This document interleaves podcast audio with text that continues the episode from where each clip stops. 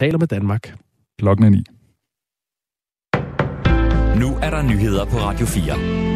Pernille Wermund stiller op til næste folketingsvalg for Nye Borgerlige, det siger hun til TV2. Man kan ikke genrejse et parti, som er i den situation, vi er i på et halvt år eller et år. Det tager noget tid, men jeg synes, vi skylder danskerne at passe på Danmark, og dermed også passe på Nye Borgerlige. Det er det vigtigste for mig.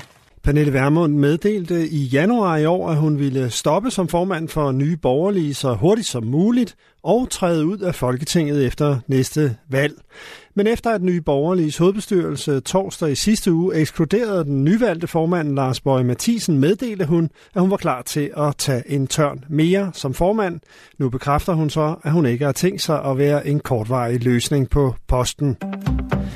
Cyberværnepligt skal gøres permanent og udvides, sådan lyder en opfordring fra Ingeniørforeningen til regeringen forud for de kommende forhandlinger om et forsvarsforlig.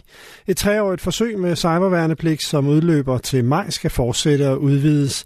Det mener professor i cybersikkerhed ved Aalborg Universitet og ekspert for Ingeniørforeningen Jens Myrup Pedersen. Cybertruslen mod Danmark har aldrig været større, end den er nu. Og en af de allerstørste udfordringer, vi står med, det er mangel på kvalificeret arbejdskraft. Uddannelsen var i alt 10 måneder, hvoraf de første 4 er almindelig værnepligt, mens de sidste 6 bruges bag computere.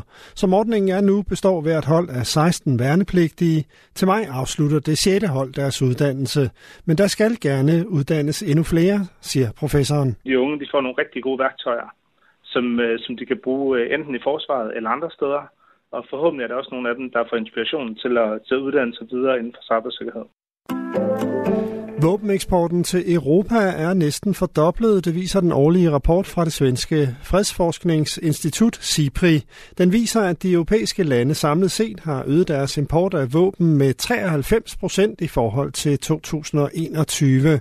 Ukraine, der blev angrebet af Rusland den 24. februar sidste år, er nu verdens 3. største våbenimportør. De største er Katar og Indien. Det er ikke kun Ukraine, der øger importen fra Europa. Mange europæiske lande køber mere militært udstyr på grund af det ændrede trusselsbillede.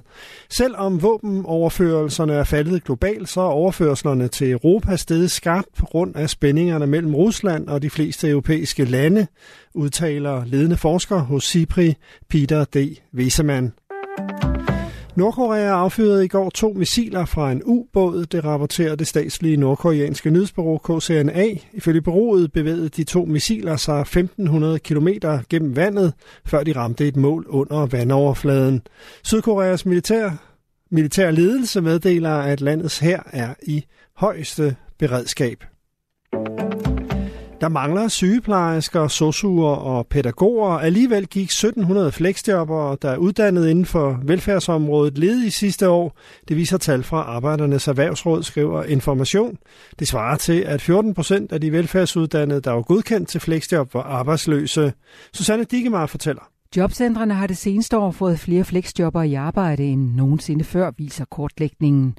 Derfor undrer det projektleder på Forskningscenter for Handicap og Beskæftigelse, Thomas Bredgård, at mange fleksjobbere med en velfærdsuddannelse gik ledige.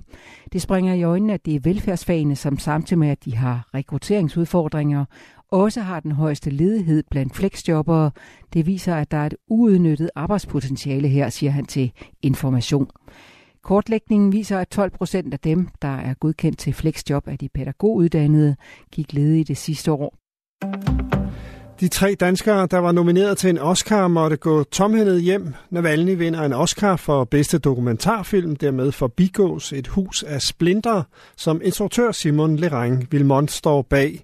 I kortfilmskategorien vandt filmen An Irish Goodbye foran filmen Ivalu, der er instrueret af Anders Valdre.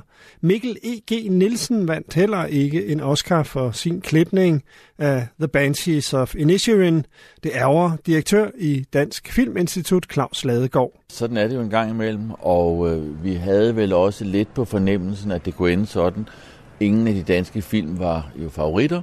Vi går da lidt tomhændet hjem, men på den anden side, så kan det jo ikke helt rokke ved glæden over og stoltheden over, at vi faktisk har nomineringerne og er her også i år. Overskyet med udbredt regn, men i eftermiddag måske lidt sol, 7-11 grader og frisk vind til kuling fra sydvest. Det var nyhederne på Radio 4, i studiet Henrik Møring.